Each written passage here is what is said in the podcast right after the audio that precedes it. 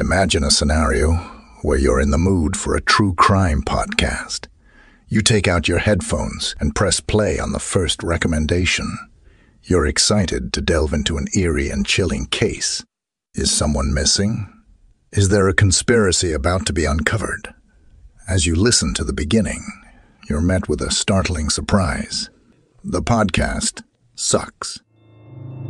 And now imagine that you're listening to a different podcast, one that exceeds your expectations. The storytelling is well done. The details are thoroughly researched. The music is chilling and unsettling. And then there's the best part. You get to listen to my deep and creepy voice.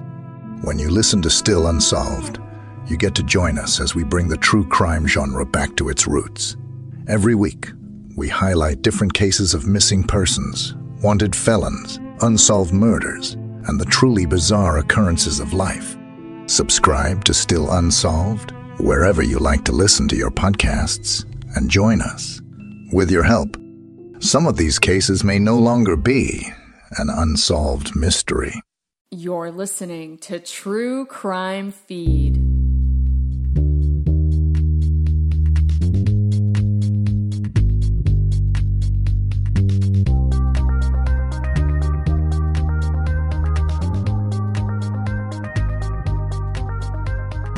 Welcome to True Crime Feed. I'm your host, Angela Ferrari, reviewing the best true crime podcasts from the past decade with a teensy bit of humor, plus my top three true crime picks of the week.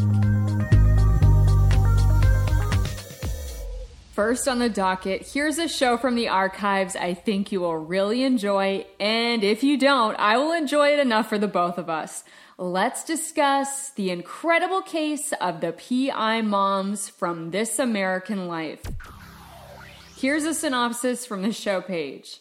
What do you get when you take a private investigation firm, toss in a bunch of sexy soccer moms, then add official sponsorship from Glock Firearms, a lying boss, and delusions of grandeur? This week's story. That's what you get. I cannot wait to go on this ride with you all. And to take your enjoyment to the max, make sure you go to the true crime feed dot com and sign up for my newsletter where I curate visual aids to accompany the show. Key players this week are Chris Butler, aka the wannabe Charlie to his angels, Carl Marino, Chris's number two at the agency, the P I Moms, and the ride-along reporter Peter Crooks. Alrighty, there are few things I love more on this earth than old school episodes of This American Life. It's the program that ignited my love and passion for podcasts. I remember stumbling across the show on the radio over a decade ago and thinking, what is this? A whole universe of stories that run the gamut from the delightfully weird to the most heartbreaking human experiences. For those of you who don't know, here's how the format for This American Life works. Each week, they choose a theme and put together different kinds of stories on that theme. Mostly it's journalism, but an entertaining kind of journalism that's built around plot. Sometimes they dedicate a whole episode to a single story, and those ones are usually my favorite. And whole true crime themed episodes of This American Life are on my top shelf. I'll explore more of my favorite This American Life stories in future episodes, but for now, here we have the incredible case of the P I Moms.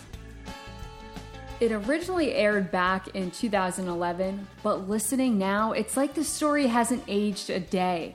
I'm not sure how they've kept it so tight, like maybe some minor cosmetic podcast surgery. Whatever it is, the case of the P I Moms still got it, baby.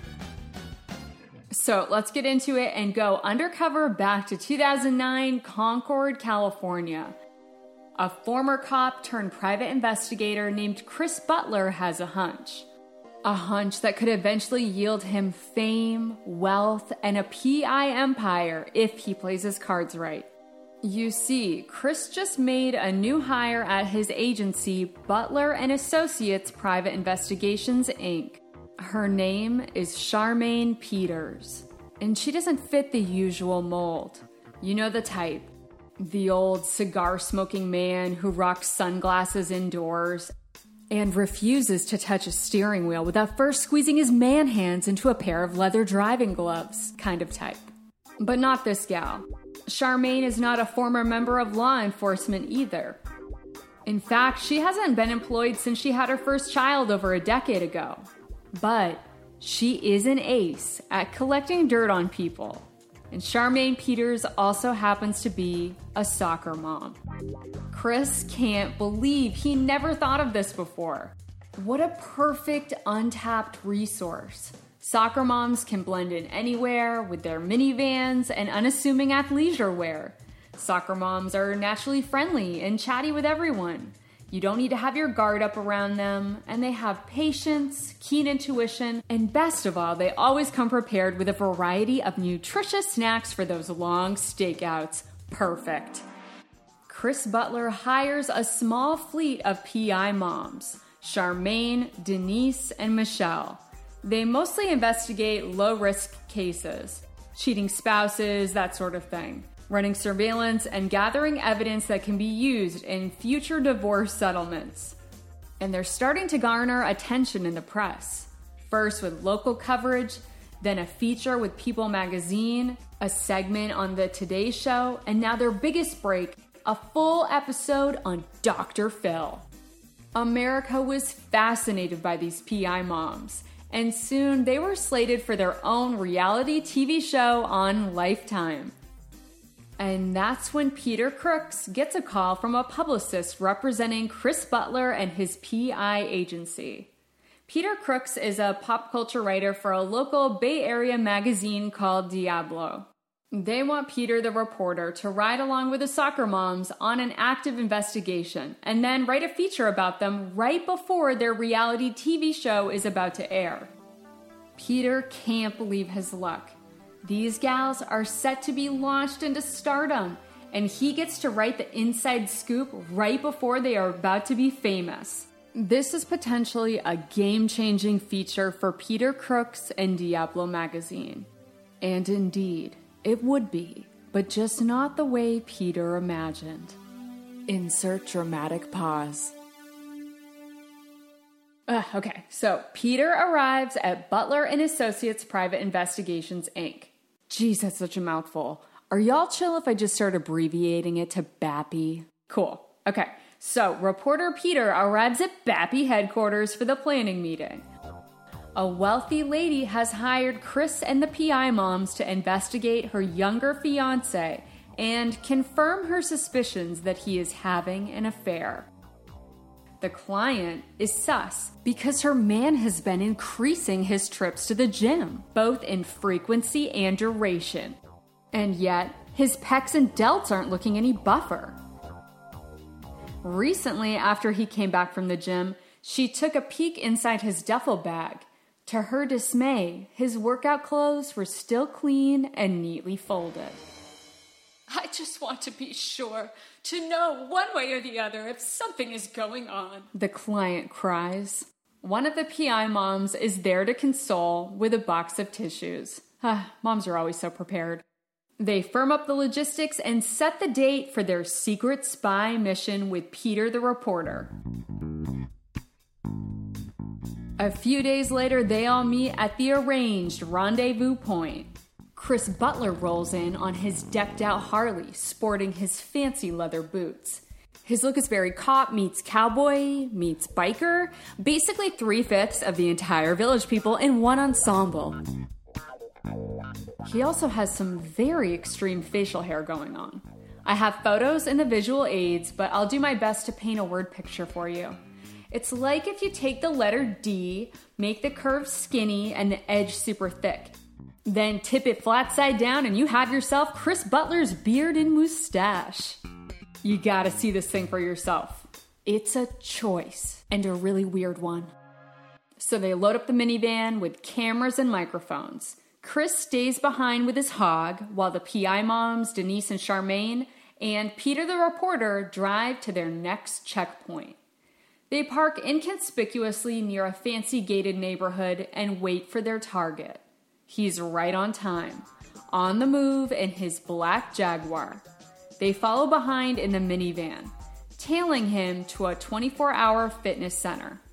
The subject is dressed in sweats, carrying a gym bag, and he heads inside. Huh, maybe this guy isn't a cheater after all. Uh, I spoke too soon.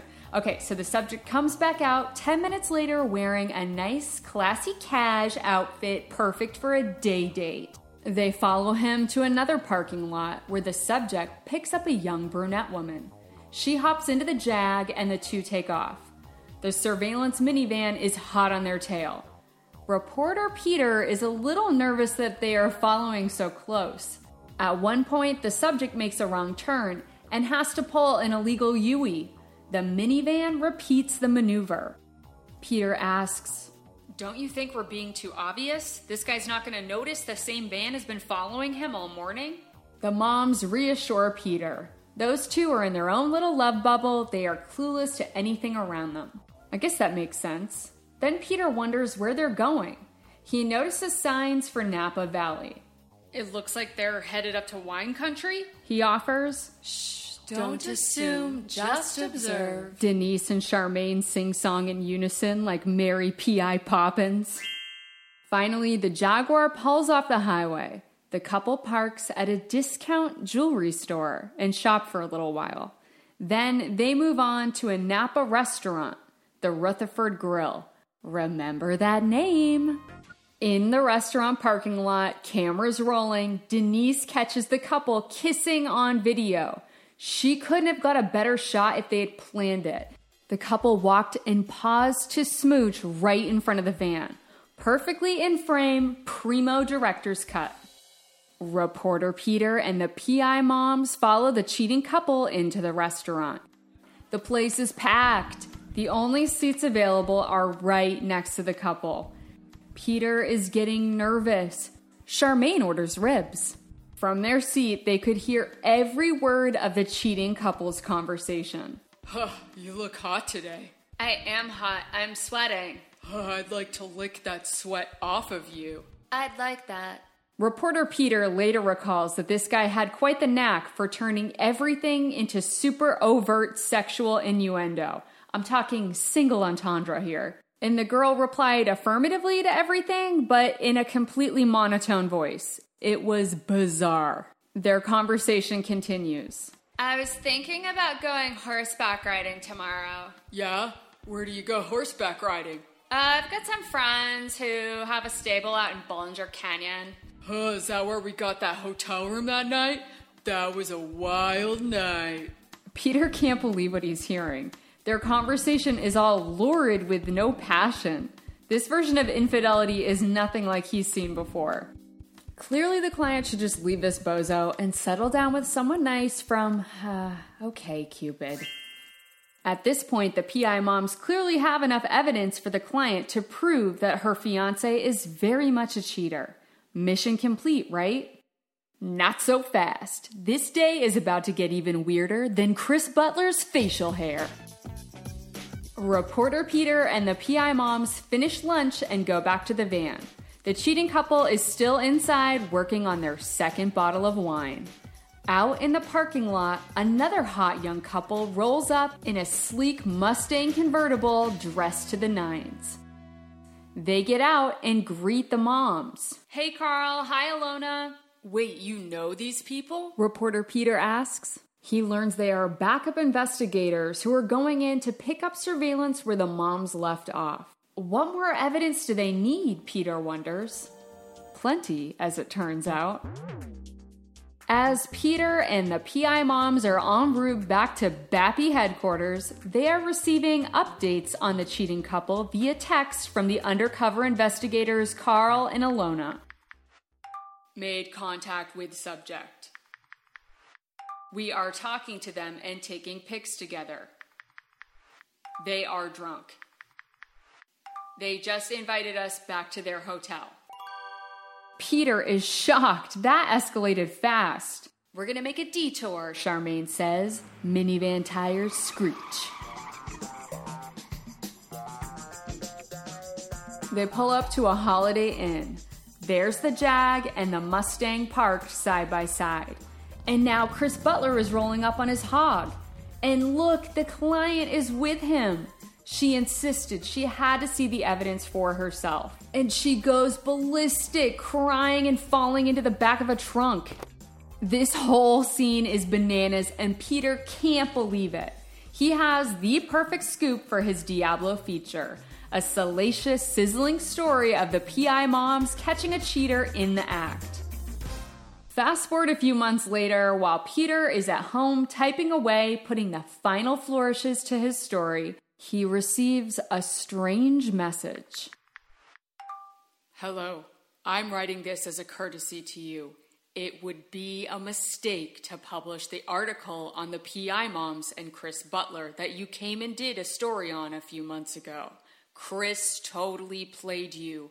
The case that you sat in on was totally scripted. Signed, Rutherford. What? Reporter Peter doesn't know what to think. There's no way all of those people were acting. Then he gets a second message. It's the exact itinerary of their, quote, investigation.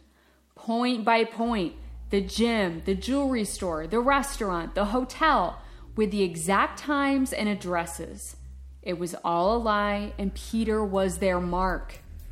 Why on earth would Chris Butler stage a whole fake investigation just for a low-level reporter from a small publication? And who was Rutherford? What do you think? What's Peter gonna do, you guys? Maybe hire some P I grandmas to investigate the P I moms? Culminating in a mid-speed minivan chase? Unfortunately, no. Instead, reporter Peter confronts Chris Butler. He is outraged at these accusations. Chris promises to show Peter definitive proof that everything he saw was real, and no one was acting. His bappy agency was too legit to skip. And as unfortunate as that pun I just made, Chris produces no such proof and starts dodging reporter Peter's calls. At this point, Diablo magazine wants that feature real bad, but the whole thing just kind of stinks, and maybe Peter should kill the story. A month goes by, and he's stuck in this limbo, needing to make a decision fast. That's when he receives another message from Rutherford. I'm hesitant to tell you this. Mister Butler is involved in some serious criminal activity right now. Butler is very well connected in the police community and with the narcotics task force. I'm not sure who to contact about this, and I assure you that it is serious. Signed, Rutherford. From the start, reporter Peter had a hunch that Rutherford wasn't just some disgruntled employee. He had a feeling this is someone in trouble who needed help. And Peter hatched an idea of exactly how to help Rutherford, along with a new angle for his Diablo magazine story. But before we get to that, we gotta back the minivan up to two thousand eight. A young actor named Carl Marino answers an ad on Craigslist. Chris Butler is looking for someone with acting and law enforcement experience. Perfect. Carl had been a sheriff's deputy for a short stint. He and Chris hit it off immediately, and Carl Marino works his way up to become Director of Operations at B A P I. At first, the agency does have a few legitimate clients and cases to work, but they also stage or reenact cases, presenting them as real to the media for publicity. This will help them drum up more real business, and Carl is cool with that. He sees Chris's vision for the future. A reality T V show, a nationwide network of P I moms, franchise offices, and detective schools. And Carl gets to be the number two of the whole operation. He's fine to play the part and help B A P I fake it till they make it. Then one day, Carl Marino gets called in to Chris Butler's office. He proposes a new job opportunity. You see, the agency is hemorrhaging money. It's costing quite a bit of cash to stage all of these phony cases for the press. Chris needs to buy his time until B A P I takes off, and he has found a creative way to raise some much-needed capital. He asks Carl to help him move drugs. A case of marijuana to start, nine pounds to be exact, And this was back when weed was still super illegal and way more fun, dare I say?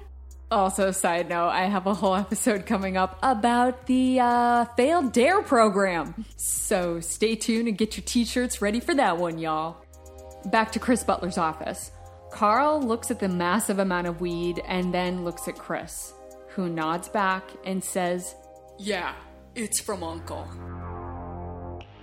Okay, so I forgot to tell you about a guy named Norm, a k a. Uncle Norm, a k a. Uncle. At this time, Norm is the highest-ranking drug cop in Contra Costa County, and he's best chums with Chris Butler.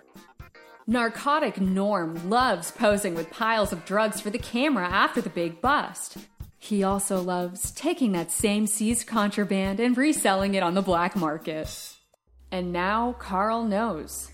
He knows about the drugs. He knows how powerful Norm is. He knows he's in danger if he refuses to comply. Carl knows he knows too much. He reluctantly takes the weed from Chris. But instead of selling it, Carl withdraws money from his own bank account to appease Chris and Uncle Norm while he comes up with a plan. It totally backfires. Wow, that was super fast. Great job, Carl. Here's another twelve pounds to sell. Carl is freaking out and his wife is teed off. We're gonna run out of money at this rate. You have to do something. But what's Carl supposed to do? Call the cops? Norm is the highest ranking drug cop in the county. He needs to take Chris and Bappy down somehow. Stop this operation dead in its tracks. Hey, what about that journalist who was just out here from Diablo magazine? Maybe that guy can write an article exposing Chris Butler and his sham operation. And that's when Carl Maloney, a k a. Rutherford, reaches out to Peter the reporter. And it just so happens Peter was the perfect confidant. Reporter Peter had a friend in law enforcement outside of Contra Costa County. And since this involved dirty cops, the case gets kicked up to the feds. They ask Carl, a k a. Rutherford Maroney, to wear a wire and go undercover as an informant. And at this same time, Lifetime Network starts filming their reality show all about the P I Moms.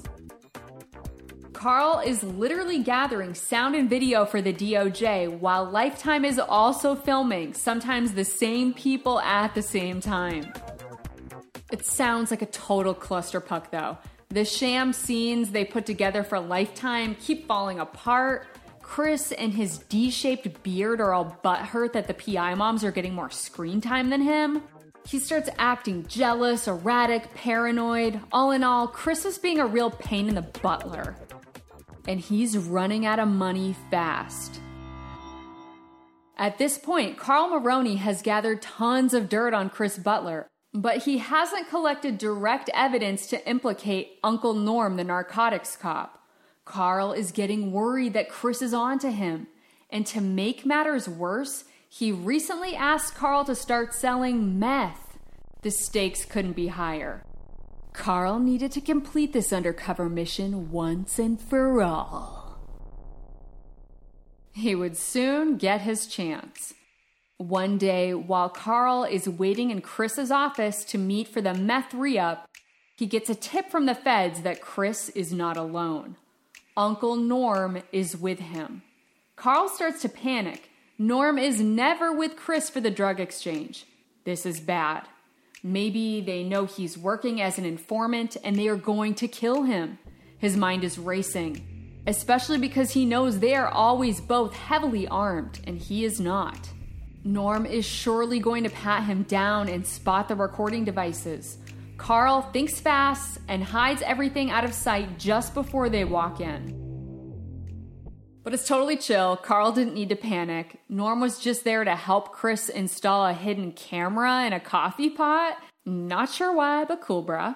They're all joking around, and Norm starts openly talking about drugs and money. Screw it. Carl is finally going to put an end to this. He discreetly retrieves a device from the other room and secretly records audio and video of Uncle Norm weighing meth and counting cash. Later on, the feds will remark that this is some of the best footage they have seen. Perfect camera angles and pristine sound. James Cameron wishes. The news breaks in Contra Costa County of the prominent narcotics cop and the P I selling drugs. The Lifetime show gets canceled. Both men are indicted on twenty-eight felony charges. Chris Butler was sentenced to eight years and Norman Welsh was sentenced to fourteen. Reporter Peter Crooks writes a bombshell hit piece for Diablo magazine and later writes a whole book on this incredible story. The only big bummer is that Lifetime won't release the footage from their failed reality show. But dude, imagine if they turned it into a true crime docuseries. It would be huge. Their answer to Tiger King. People would be dressing up like Chris Butler and his dumb D-beard and the P I Moms for Halloween. Think about it, Lifetime, and call me. I'd be perfect for the P I Mom reenactments because I always have juice boxes on hand and I own all forty-six Kids Bop albums. And I'm not even a mom, they're just bangers. But if that doesn't get greenlit, I'm just gonna have to start my own super secret, undercover, private investigatory agency. Let me know if you wanna join, everybody, but keep it on the down low. We don't want no phony D-beard posers trying to join our cool Kids Bop undercover club.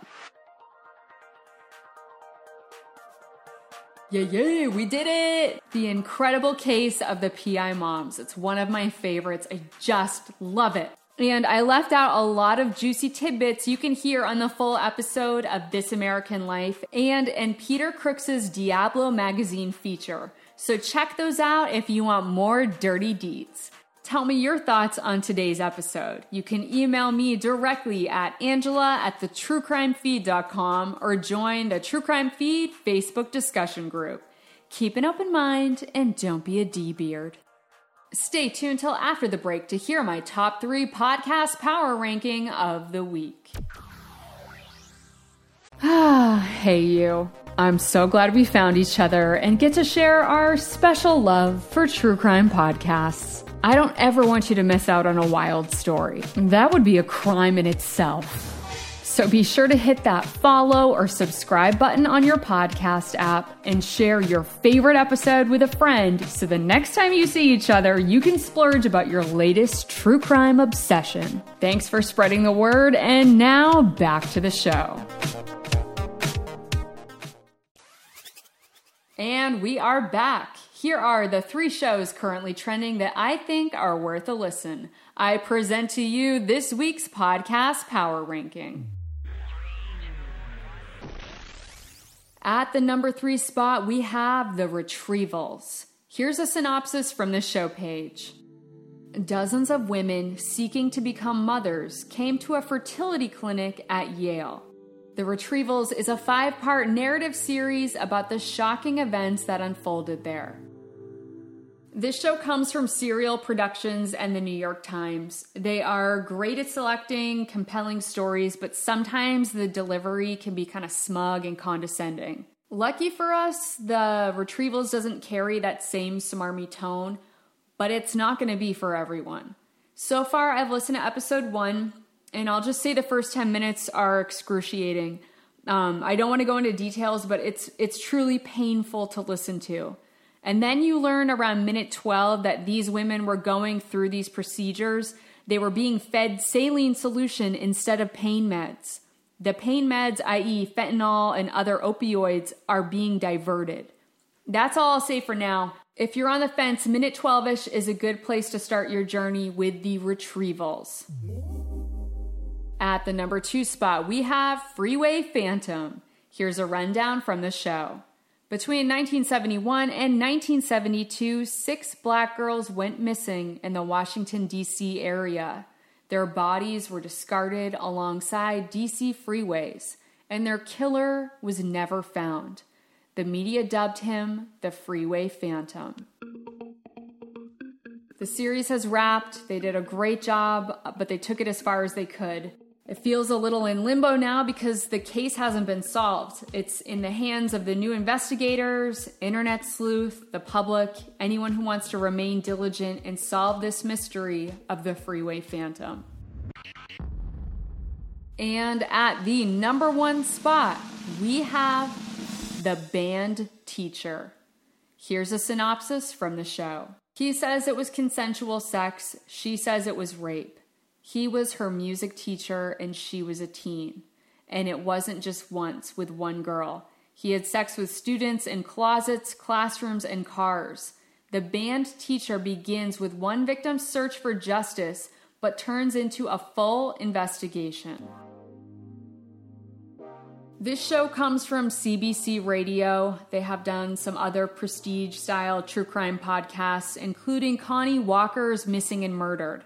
They give this same respect and thoughtful treatment to this story. Obviously a super hard subject matter to hear, but instead of exploiting the victims, they are empowering them with this series. This is white hat podcasting that has the power to bring meaningful change. And it is hard to listen to, but it's worth your time to tune in to The Band Teacher, and that's spelled B A N N E D. Now for my miss of the week. We have Scamanda. Here's a reminder of what this show is about. Amanda is a wife, a mother, a blogger, a Christian, a charming, beautiful, bubbly young woman who lives life to the fullest. But Amanda is dying with a secret she doesn't want anyone to know. She starts a blog detailing her cancer journey and becomes an inspiration, touching and captivating her local community as well as followers all over the world. Until one day, investigative producer Nancy gets an anonymous tip telling her to look at Amanda's blog, setting Nancy on an unimaginable road to uncover Amanda's secret. I don't know about y'all, but I feel like I got scammed listening to this. Of the eight long, grueling episodes, only two were really worth listening to. There was no payoff. You knew she was lying the whole time, but you still don't fully get how she pulled this whole thing off. You don't get definitive answers about how much her husband was involved or her church or pastor. They set you up with all of these teasers and then they don't deliver. Okay, it's like if you get invited to a fancy dinner party, you arrive starving, and there's a beautiful table set. Flower bouquets, crystal glassware, polished silver, like a Pinterest board dream. You take a seat, eager for the promise of a delicious meal to match the beautiful setting. But the food never comes. Ever. And after eight long hours, the hostess offers you one of those marshmallowy butter mints, which, yeah, delicious, but not enough to fill me up, then ushers you out because the party's over. Scamanda deserves a table flip for putting me through that. I was wrong for recommending it. I'm sorry we ever crossed paths. This reporting, if you even want to call it that, was more teased than my hair at a middle school dance. Scamanda, you are scamawful. And now, down you go. Through my podcast queue trap door. Ah, that felt good. Okay, find out next week if The Band Teacher will stay at the number one spot as the series continues or if another show will take its place. Let me know what trending shows are in your top three and what show fell through your podcast queue trap door. I'll meet you back here next week to dust off another superb true crime show from the archive for your next feeding fix.